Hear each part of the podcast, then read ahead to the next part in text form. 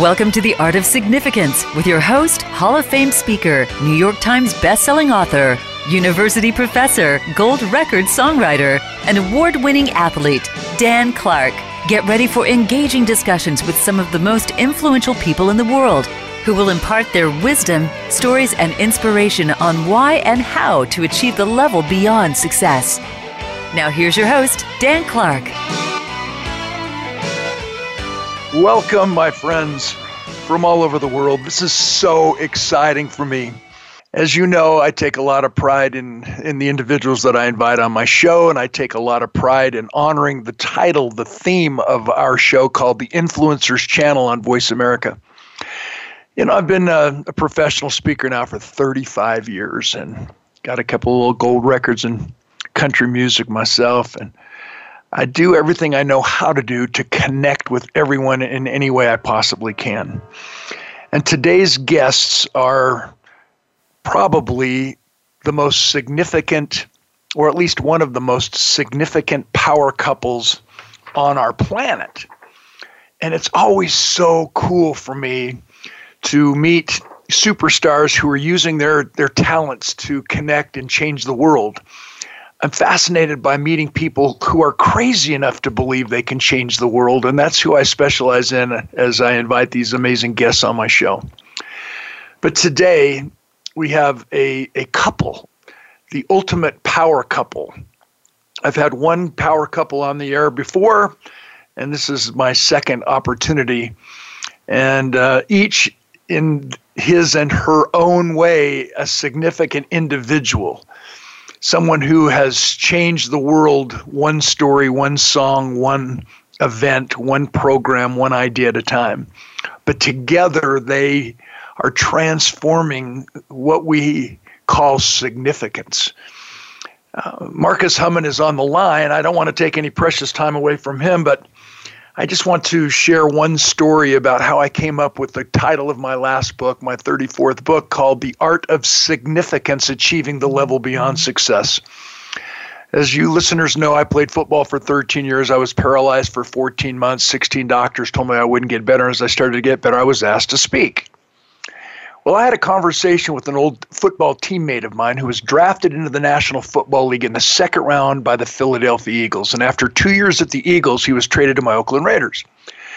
And after four years in the NFL, playing at a superstar Pro Bowl level, one day he walks out of practice, quits, never to play again. Why?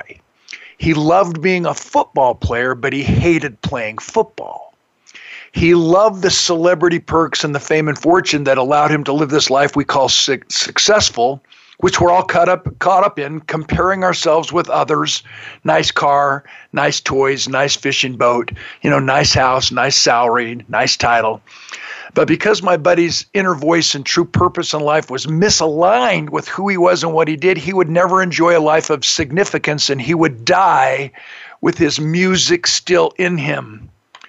So today's show, again, is a celebration of songwriters, of entrepreneurs, of social entrepreneurs who are trying their very best to make a difference one person, one song, one note at a time because they can, because it's a calling.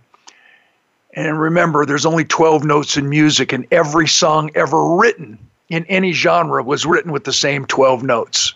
The only difference between one song and another song is the order in which those 12 notes fall and the timing and spacing in between the notes.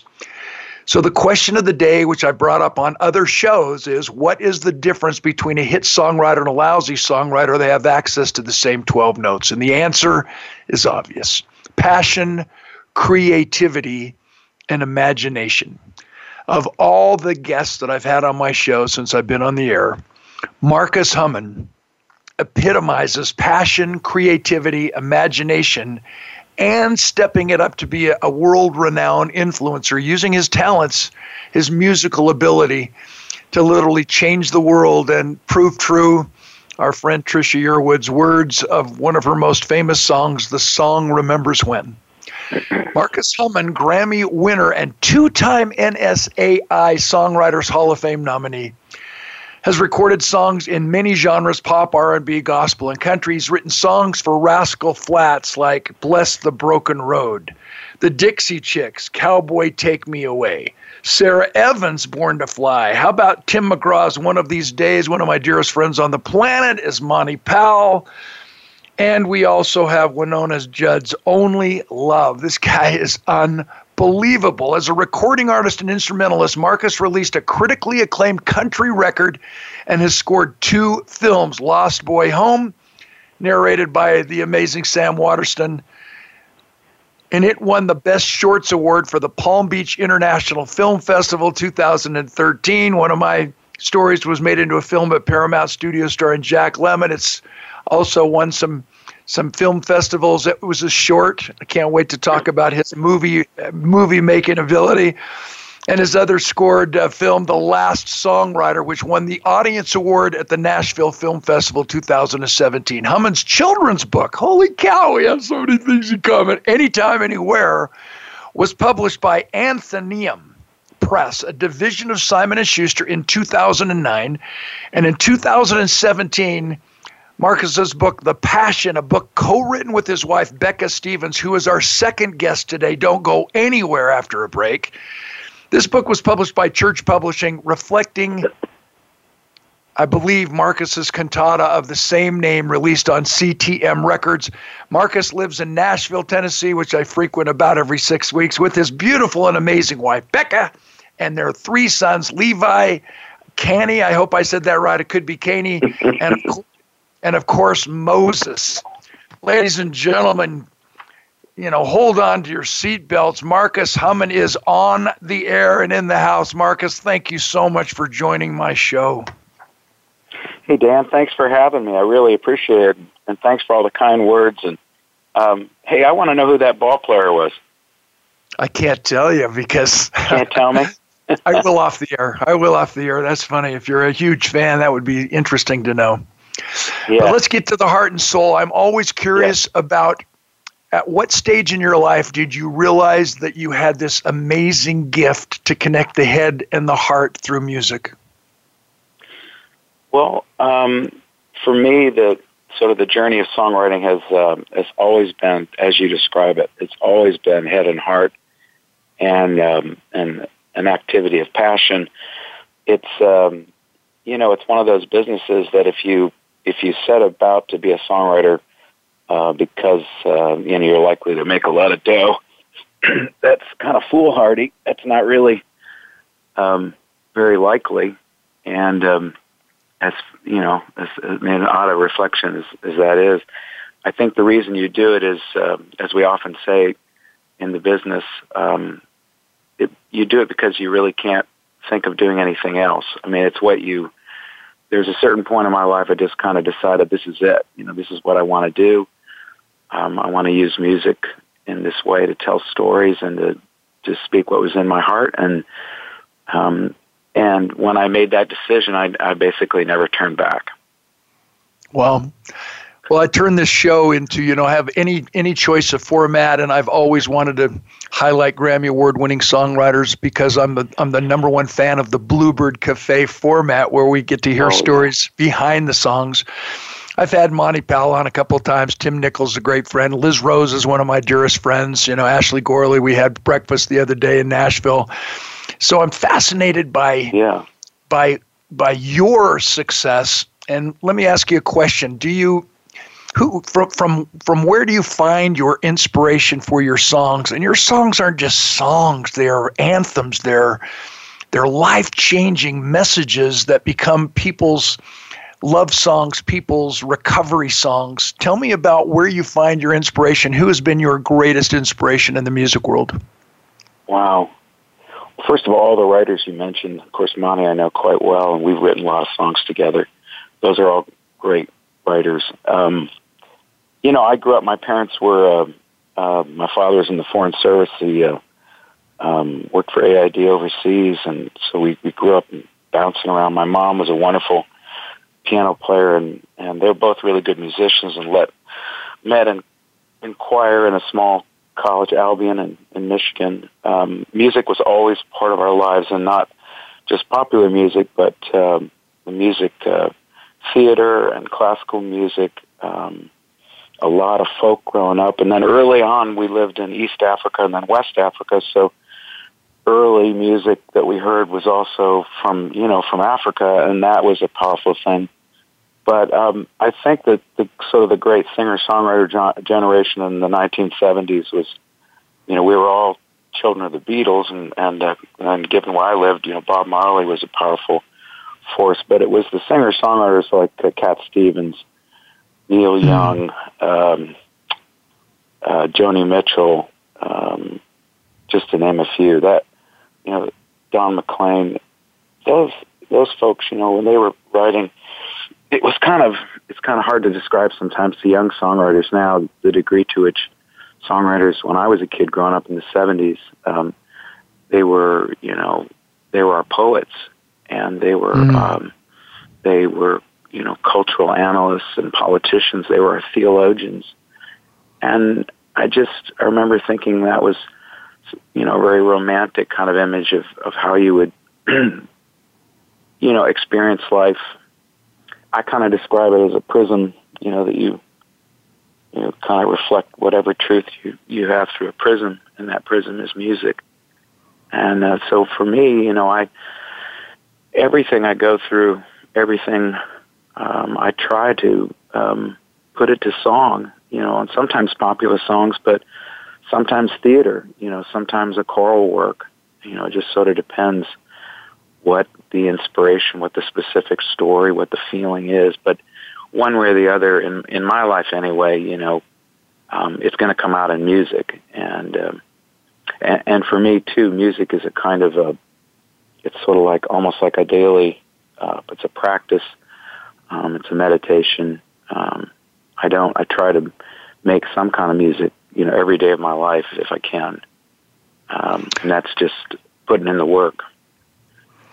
Do you uh, do you take pride in songwriting appointments where you show up with a with a lick you can't get out of your head, or with a, a possible hook, or teach yeah. those those budding songwriters who tune in every week? Teach us about your process of preparing for a songwriting appointment, which, incidentally, ladies and gentlemen, is usually about a four hour meeting in the morning and then right. the songwriters that have the publishing deals, they break for lunch and then they have another four hour songwriting appointment in the afternoon. I've had that experience where I walk in and I want somebody to hit me in the face with a bat because there's no chemistry with this this man or woman that they've hooked me up with. And this is such an honor to have you on the show. Teach us what your process is. Yeah, that's well you've you've you know, for folks that don't know about, you know, the profession of songwriting, you know, uh, a couple of things to think about um, when you think about um, uh, Frank Sinatra, you think about Barbra Streisand, you think about Elvis Presley, and all the incredible music that they've offered the world, and certainly the American Songbook, but really the world. When you keep in mind that they never wrote any songs at all, um, you know, a lot of people don't really realize that there is this sort of um, profession, but also culture of songwriting and it takes a lot of different shapes. You're exactly right that in Nashville, we are um, the largest songwriting community in the world, but we're also um, it's a a culture of of co-writing in many cases, not in all cases, but co-writing is kind of a way of life. And for me, you know, it, it really varies. I when I write with an an artist, most you know, often I write with artists, but sometimes I write with folks who are songwriter artists, you know, who are not necessarily recording. But if I work with somebody who's recording, I try to, uh, first of all, listen to some of their work and to figure out um, where there might be a connection in the various things that that I do. Um, whether you know, for me, uh, fortunately, I can I kind of compose on guitar and piano, but you know, can also make my way with mandolin and and banjo a little bit. And so um, I, I tell the publishing company I work for, you know, that I my big thing is I I just want to write with people, you know, who are really passionate about music. I don't really care what their genre is. It doesn't really, you know, matter to me uh, terribly. And I try to, yeah, I try to research what they do. And then in many cases, it's true. I do try to have ideas ready. Sometimes I'll have uh, a verse and a chorus fleshed out. Um, But then, you know, when you get in the writing room, the thing that you have to remember about co-writing is that it's somewhat akin to dating, and um, in that there's just a strange chemistry which happens or doesn't happen, and you can't force it. Um, it it's part of what makes it such a wonderful and interesting career uh, or practice is that you know the you walk into a room and often with a you know a complete stranger and you know your job is to create these intimate you know haiku like portraits of life and of your deepest instincts and you know of course about 80% of everything you write about is love and what's more important than that? So it's really interesting you know when it when it works it's uh, it it's somewhat it's kind of magical you know because you don't you, you can find yourself wonderfully joyfully surprised um, by the process. And then in those best uh, uh, situations you then you can develop a relationship over a period of time there are some, you know, some folks that you can write with over quite a quite a period of time, and that becomes a a pretty deep connection. But you know, as you also pointed out, it doesn't always work too. Sometimes you get in there and there is no chemistry, and uh, that too is just kind of part of the the world of it. And and what usually happens there usually is just uh, you know, you're going to go have lunch, basically.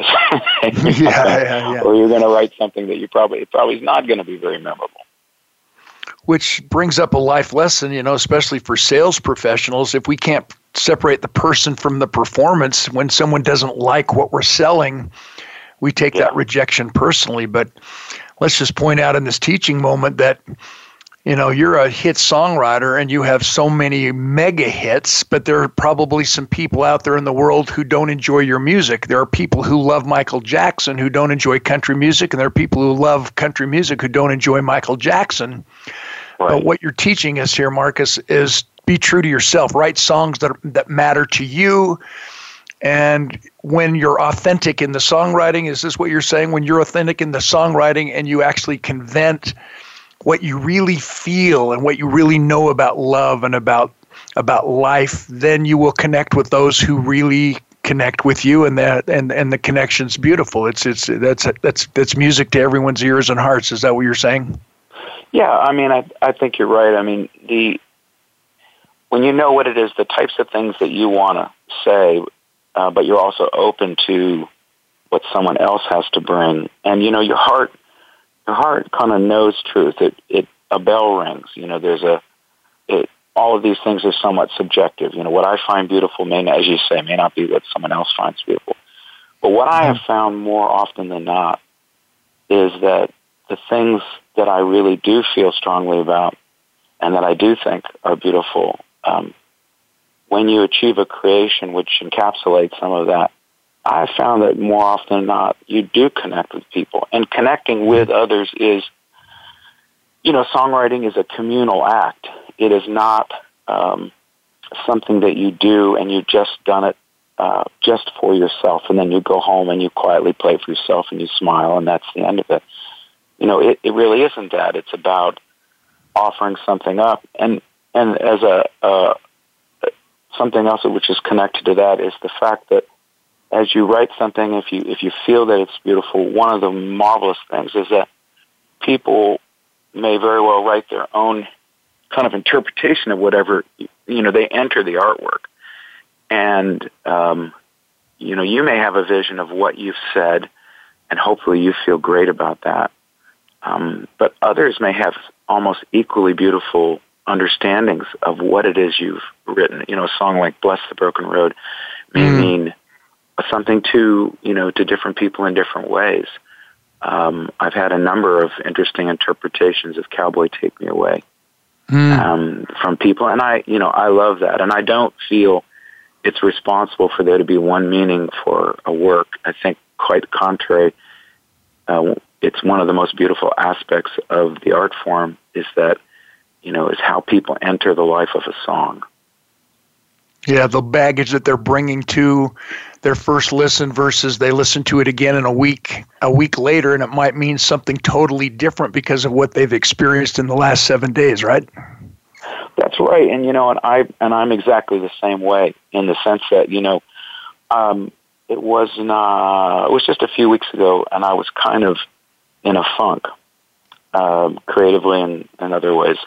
And I, um, one evening, I was just sitting around, and I, I went back and I listened to. I just listened to a few songs off the album "Tea for the Tillerman" by Cat Stevens, mm-hmm. and I remembered how I felt. I, I mean, I could feel the connection to myself as a twelve-year-old, you know, listening Wow. And then I could also feel that I was hearing it in a different way. I was hearing it, you know, as in, in my 50s, and I was listening to everything from the, the aspect of the song itself, and then, you know, because I'm a musician and I live in studios, you know, I was also listening to the use of the guitar and to where the percussion was, and just, you know, having a wonderful kind of new sense of the song in it. Uh, or a song like Father and Son by Cat Stevens is hmm. is so interesting because when I was a kid, of course, I heard that song and I thought of myself, you know, as the kid. You know, it's not time to make a change. Just relax, take it easy, and I could see myself there. But now I'm the dad, and oh, kids yeah. are graduating this week, and it's a whole different song, but no less wonderful. Yes, sir. Well, this is uh, VoiceAmerica.com, the Influencers Channel. My guest is the amazing Marcus Hummon. We need to take a quick commercial break. Don't go anywhere. We'll be back with him. We're going to feature one of his songs called Rosanna. But we still have much to learn from you, Marcus, about life and about love and about connection. So don't go anywhere, and we'll be back in just a moment. Thanks.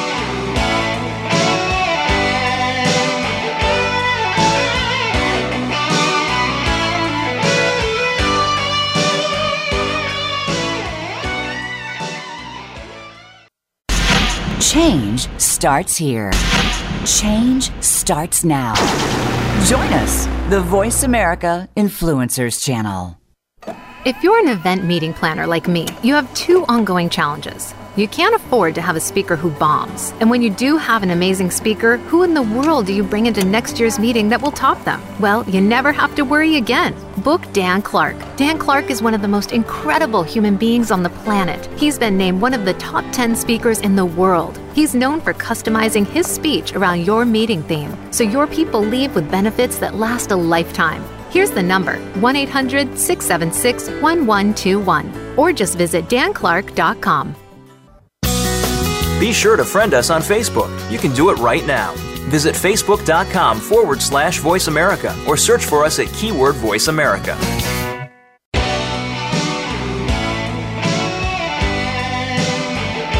You're listening to The Art of Significance featuring your host, Dan Clark. If you want to join in on this week's discussion, give us a call at 1 472 5795. Again, that's 1 472 5795 or drop Dan a line via email to danclark at xmission.com. Now back to the art of significance. Here again is Dan Clark.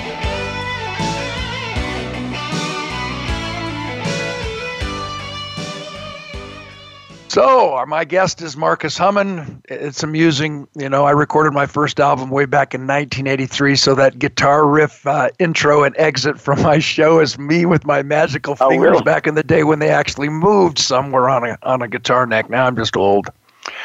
Anyway, my guest is Marcus Hummon. You know, we're going to feature your song Rosanna, but in the true fashion and the true format of the Bluebird Cafe, where we get to meet the songwriter and hear the story behind the song I would be remiss if I didn't ask you about the inspiration behind Bless the Broken Road because I was paralyzed for 14 months. And as we talked before, uh, we went off the air that it's it's about kind of where we are in our lives right now. Uh, that song has taken on a meaning. It's healing. It is so extraordinary for everyone that I've ever met. Teach us a little bit about the inspiration behind that song before we start focusing in on the song we're going to play. Okay. Uh, well, it was a long, you know, 25, gosh, 26 years ago or so.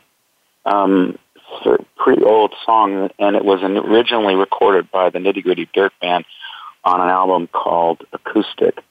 Um, and then later, others recorded, including myself on Columbia. I did the first piano recording, and it was really composed on piano. Um, and uh, it, the the actual sort of sit down writing of it was between myself and a guy named Jeff Hanna, who's the lead vocals, one of the lead vocals for the Nitty Gritty Dirt Band, which is you know it's just a great, one of the greatest groups uh, in America. And I, I had just sung at his uh, wedding.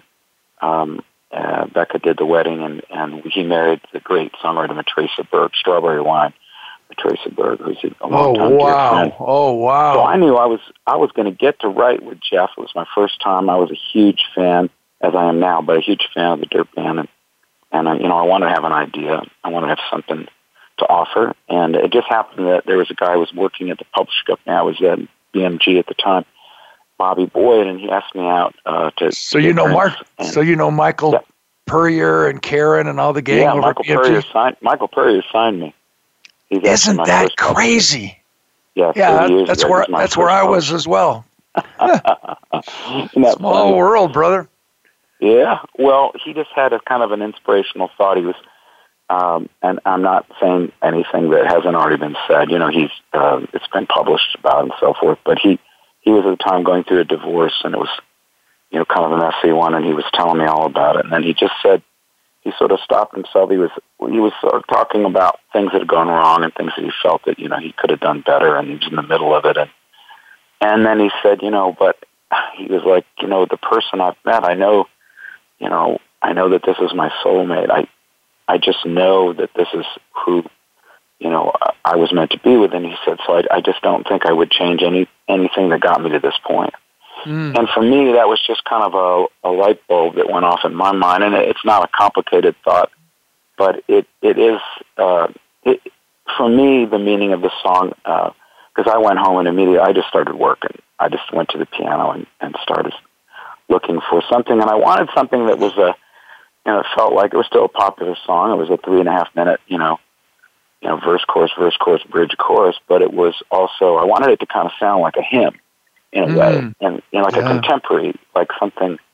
Um, and for me, it just sort of meant that you know, in the midst of our lives, all of which are, are broken, all of us, all of us, um, that there are opportunities sort of for grace at all times. That if we allow ourselves to sort of open our eyes and our heart, um, that grace is sort of always reaching for us. That doesn't mean we always reach back. You know, windows open, doors open, and you have to step through them. But you know, there are people that to love you, and there are people that need loving from you uh, Wow. at all times, and that this that's to me the nature of grace. It, um, and so we wrote. So Jeff and I sat down and we finished this thing off, and they they recorded it, and I was really really happy that they recorded it. But the song itself had kind of a broken road ahead, and it Mm. would be recorded by a number of folks, and uh, of course eventually Rascal Flatts did it, and that was I thought a magical recording, and of Oh, course yeah. you know a big hit and did did real well. Song and that's the year, one that yeah. everybody knows. Yeah. It's kind of like yeah, Larry Henley. I've written with him. You know, he wrote "Wind Beneath My Wings," and it never really Oh, my gosh. launched until Bette Midler. You know, they put it in a movie. I'm saying, oh, you got to be kidding me. Anyway, so let's Yeah. focus in on this song that we're going to play, Rosanna. My guest is Marcus Hummon. Tell us the story behind Rosanna. Why did you choose that one to showcase on the show today? With the promise that you will you will return time and time again. I love talking to you, brother. My Oh, gosh, you. what an honor! So talk about Rosanna.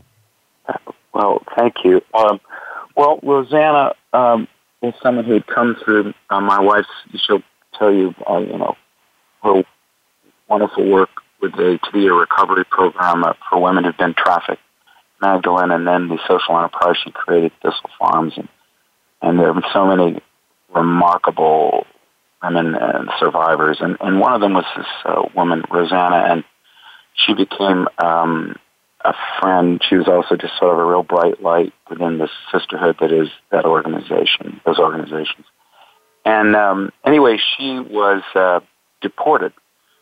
She's uh, of she's Honduran, and um, uh, at any rate, the story is about when she uh, was sent off to you know kind of a holding she was in Louisiana for six months and then, then deported, but she had a child back in the United States, and she'd been in the United States for most of her life. She'd been um, trafficked when she was a little, well, a, you know, 12, 13 year old girl brought across the border. Um, and it's a horrible, you know, it's a, it's, a, it's typically just awful, sad story. But hers was a great success story, and then suddenly there she was across the border, and then she decided to make her way back. And so the song is really about her crossing um, the border and to find her um, to come back for her daughter. And uh, this is a story that she told me when she did finally get back, and she was all strung out again, and it was it was just a, a unbelievably powerful to me. And I remember that night she told me, I just I actually just started crying. I just you know that I got real emotional about it. Um, and and then just wrote this piece, which is uh, she has since been deported again. I do not know what has happened to her, but I wanted to tell her story. Wow, what an honor. Okay, ladies and gentlemen, my guest is Marcus Hummon, and the song you're going to hear is his hit called Rosanna. You heard the story behind it. I can't wait for all of you to hear. She was smuggled into the land of the free with a gag on her mouth, roped hands and feet. Please don't hurt me, she said to the strange man. I'm 14 years old, she said, trying to stand. I come from Honduras, my name is Rosanna.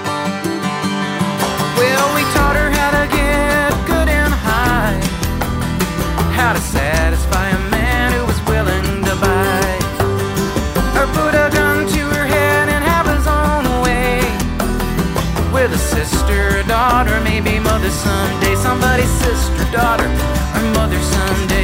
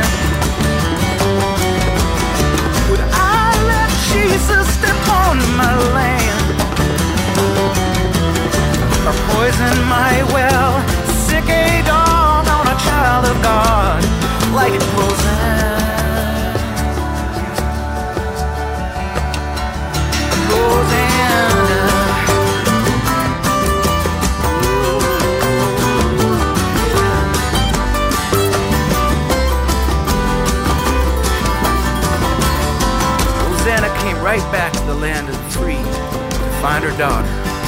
And she made it as far as the Rio Grande. Naked as a baby, clothes in her hands. Waiting on the helicopter to pass. She was kneeling down in the tall, dry grass, silent as a prayer on Easter Mass.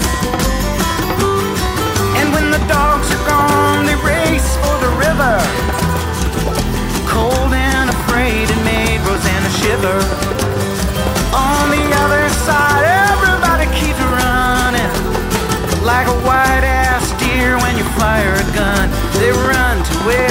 Trucks are gonna come. Hey, it's three days of poison wells and it's hot as hell. And her friend Carla, she don't look so well. Carla dies in the shade of an old thorn tree. Don't cry, Rosanna, just let her be. It's another free meal for the coyote. Yeah. Jesus with my own hand. Would I let Jesus step on my land? Poison my well? Sick a dog on a child of God, like Rosanna. Rosanna.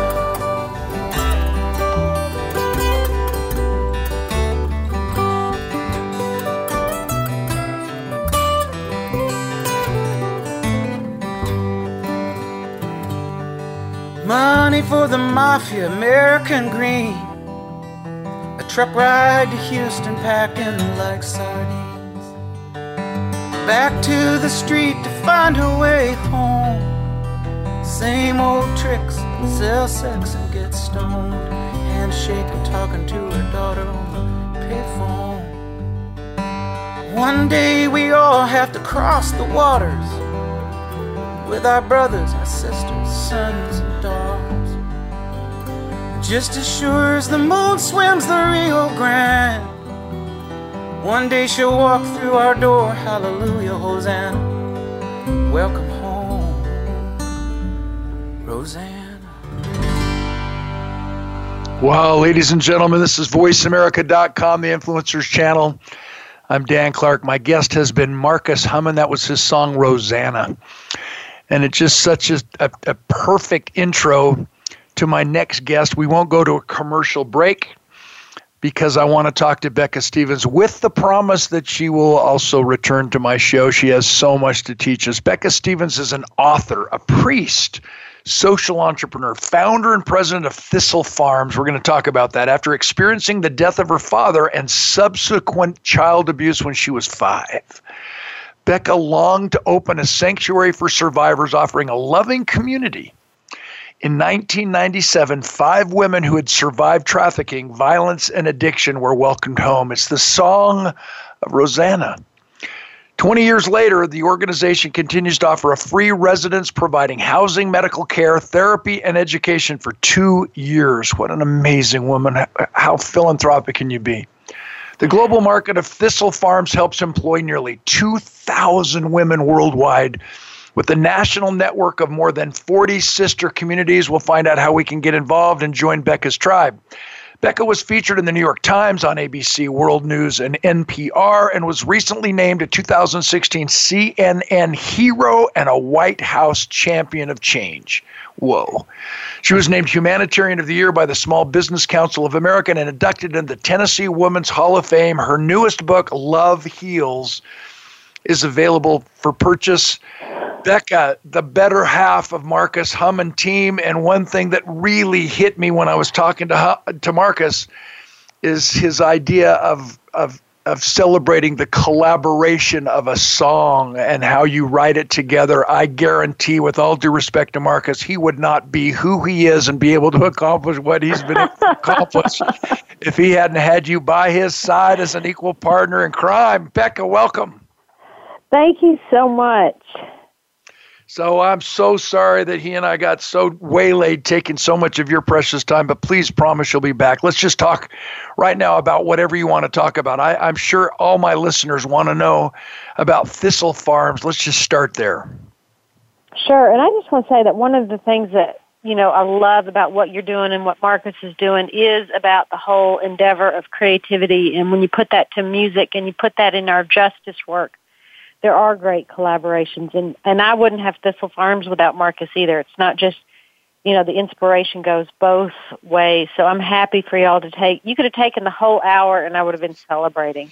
You're so But- funny, and I'm going to hook you up. I don't know how intimate your relationship is with the Ingram family. John's one of my dearest friends, and I and his Oh. wife.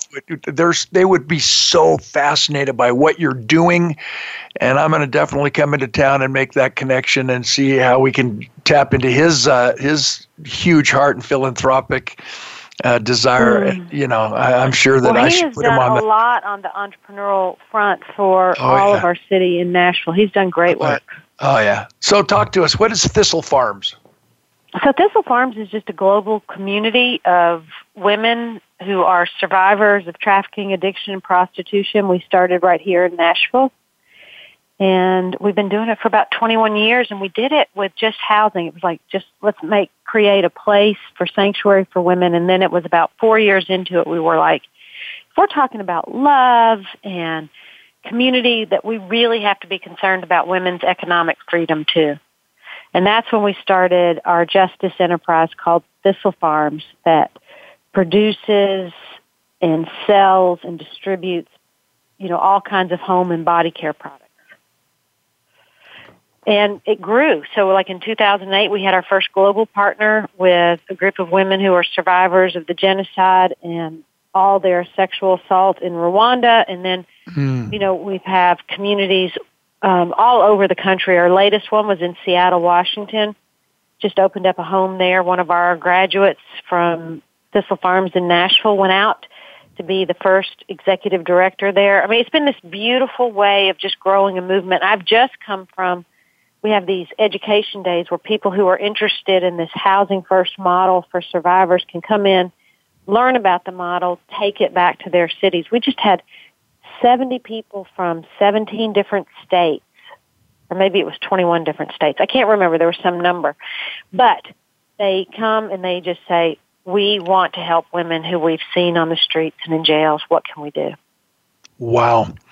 You know, one of my friends is Michael Bolton, and his entire foundation is focused on women's issues, domestic violence. And maybe that's uh, the reason why we've met on the air, because that would be a perfect, more than serendipitous, a perfect connection to, to, to branch out in the music world as well and, uh, and start, you know, galvanizing all the connections and influencers that we have because he raises huge money and great money all for women's issues and that sounds like what what your calling is eh? I'm so glad he's doing that. I mean, I mean, I haven't met a woman that I've worked with in the last 20 years who hasn't been raped. oh my gosh You know, the sexual violence um, that they have endured on their individual backs really is, um, you know, it does, it, it permeates our families and communities. And the idea that when we help and heal women, we heal communities is powerful. I'm Oh. so glad he's doing that. well talk to us about your newest book love heals Sure, I'm happy happy to talk about it. The um, the book was, um, you know, HarperCollins came to me and said, "Will you write a book?" Um, subsequently, Marcus, that um, wrote a song with our son Levi Hummon, who's also a singer songwriter. Nashville has now written the theme song called "Love Heals." Alison Krauss did the backgrounds. They filmed it at Thistle Farms. If anybody wants to kind Wow. of understand the themes of Love Heals, you can just you know Google Love Heals Levi Hummon, and you'll you can see the video. It's um, it's it's it's the idea that that is the simplest and most profound calling of our lives is to have this sense of healing grounded in love. And I don't mean miracle cure. I really mean about this, you know, intentional walk that we are all making towards wholeness. yes, And so it's practical, you know, ways, daily ways that we can be a part of this power of love in our lives. It's creating and sustaining love. It's making love happen. And, you know, it's not just a self-help book. It's about healing ourselves, but also about making our world more loving and better. Know, I've been a professional speaker now for 35 years, and I, I brag on one thing. I was inducted in the National Speakers Hall of Fame, and the reason why I'm bragging on that is to to lead, to, to lend credibility to my next statement that, in my experience, men can be role models to men, but women can be role models to both men and women because you get us to do things that men can't get us to do. So, mm. how can we support you? How can we jump on board and and join your tribe. Tell us how to get in, in touch with you, how we can support everything that you're about. Um, is there a website? Is there is there an email? Is there some you know intimate connection that we could all pursue? No, we have no website or email. I'm just. yeah, I was going to say, No, well, thanks for having us. No, but I just, you know, what I think people can do, if you want to be a part of this, because the story of human trafficking is a horrific and horrible story, and it's global and it's massive. The story of Thistle Farms is a story of hope, and people do want to join it, and we make friends everywhere we go. And, you know, people can do a number of, I'm going to say three quick things. One is practice loving without judgment you know, hearing people's story just in your circle and, and, and taking those in and saying, how can I help each other? That's being a part of the story of healing. You can absolutely go on our website, thistlefarms.org. Mother's Day, any holiday, these are perfect gifts. These are beautiful gifts to give yourself, oils to rub on your body, candles to light, books to read. You know, we got you. We have baskets from Rwanda anywhere. And you're doing Wow. more than shopping. You're investing in women's freedom. So don't apologize that you're just shopping. It is a great thing. You should get all your staff, Dan, presents from Thistle Farms. That would be a great way to support us.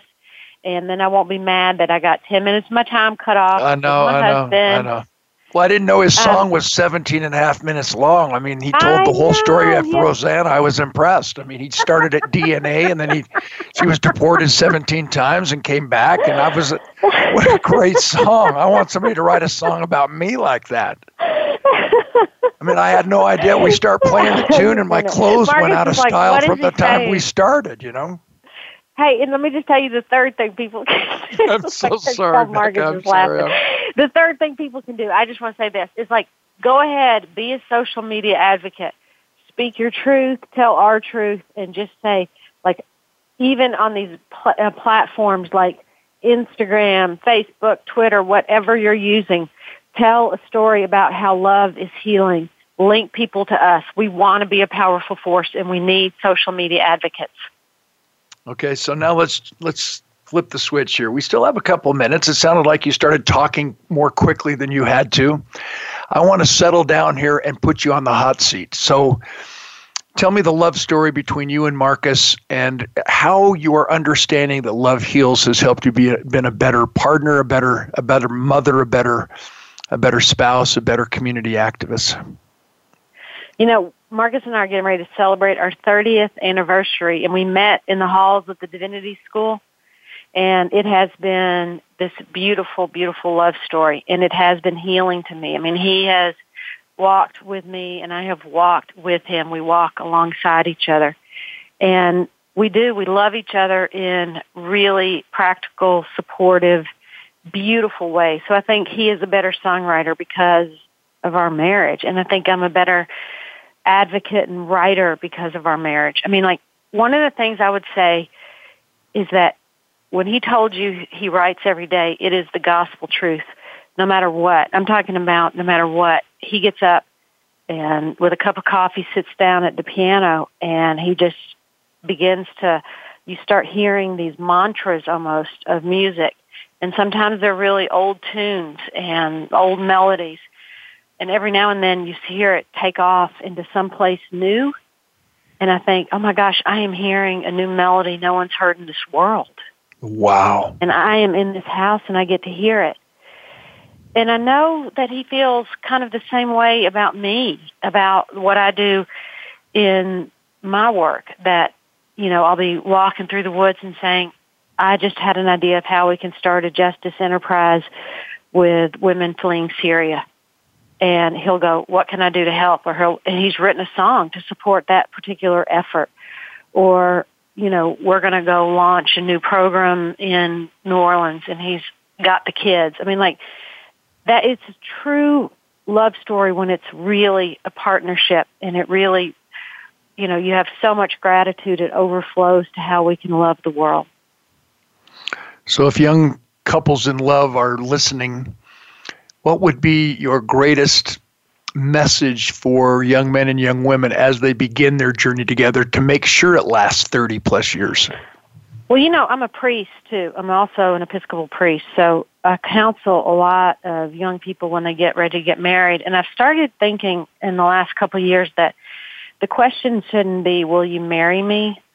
I almost think the question is, "Will you bury me?" And it's a life journey, and you're willing to let this person be the one that breaks your heart because it is, you know, we'll be together till death, and Yeah, one of us will bury the other one and lay each other down From a humorous perspective, though, that's bad. I, that's bad advice. There's never going to be a divorce. A murder, maybe, but never a divorce. Exactly.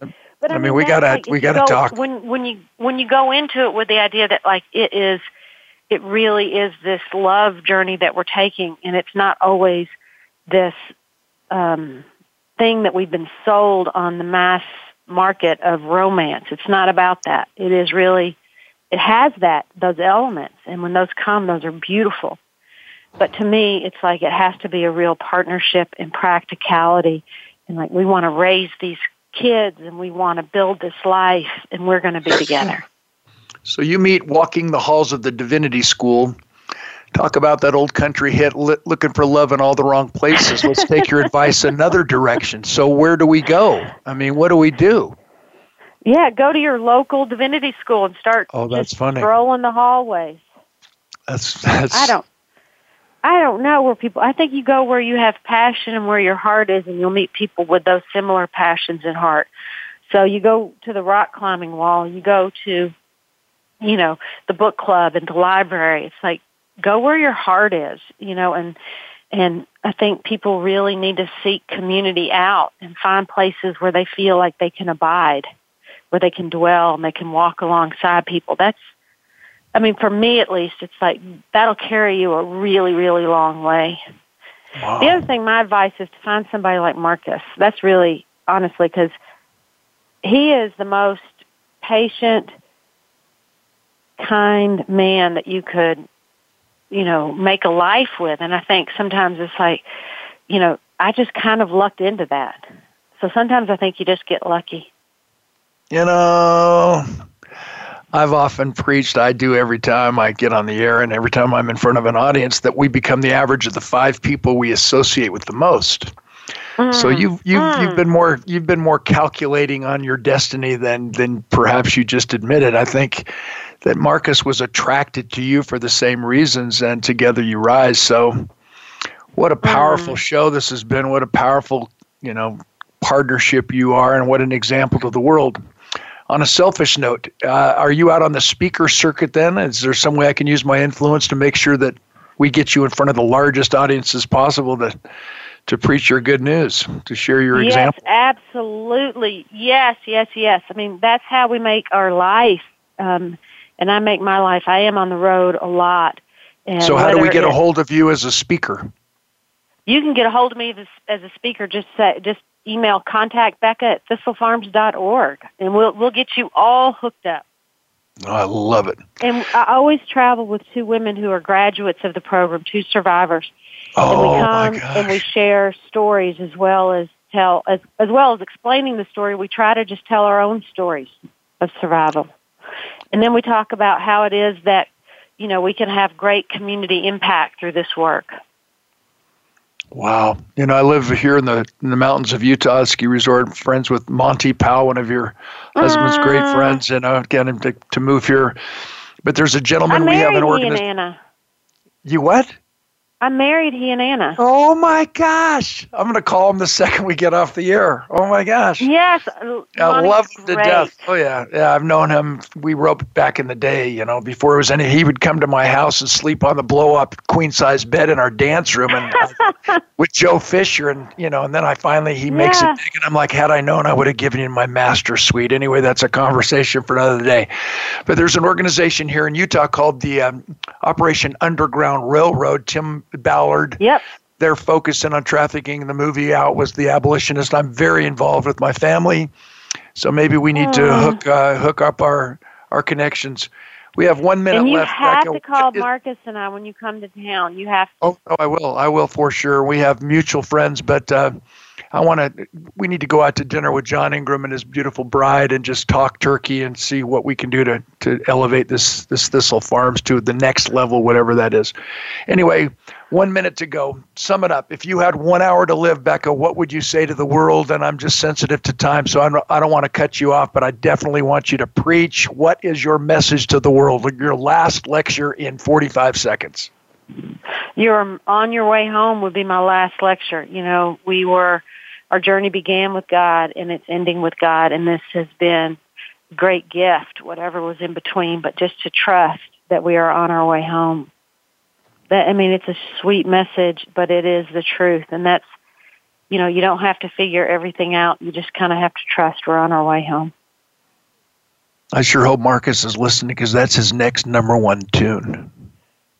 Oh, honey, he says that that's your next number one song. You're on your way home. He's going to work on it.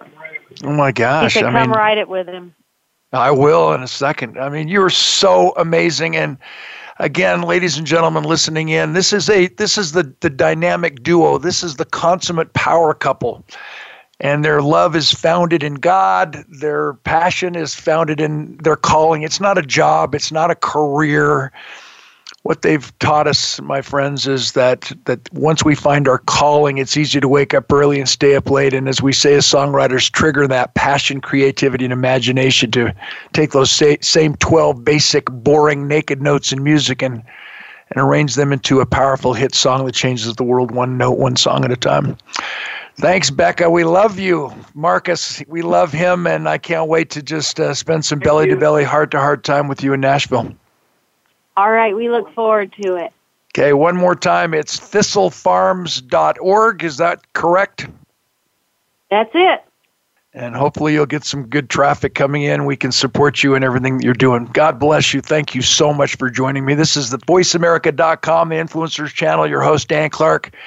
And definitely tune in next week when I have some other phenomenal guests that have a lot to live up to after Marcus and Becca have graced our waves. God bless. Remember our military in your prayers, and you have a great week.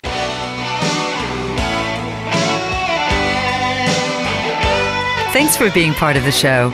Be sure to join Dan Clark next Monday, 3 p.m. Eastern Time, 12 noon Pacific Time, for another edition of The Art of Significance on the Voice America Influencers channel. Remember, you too can achieve the level beyond success.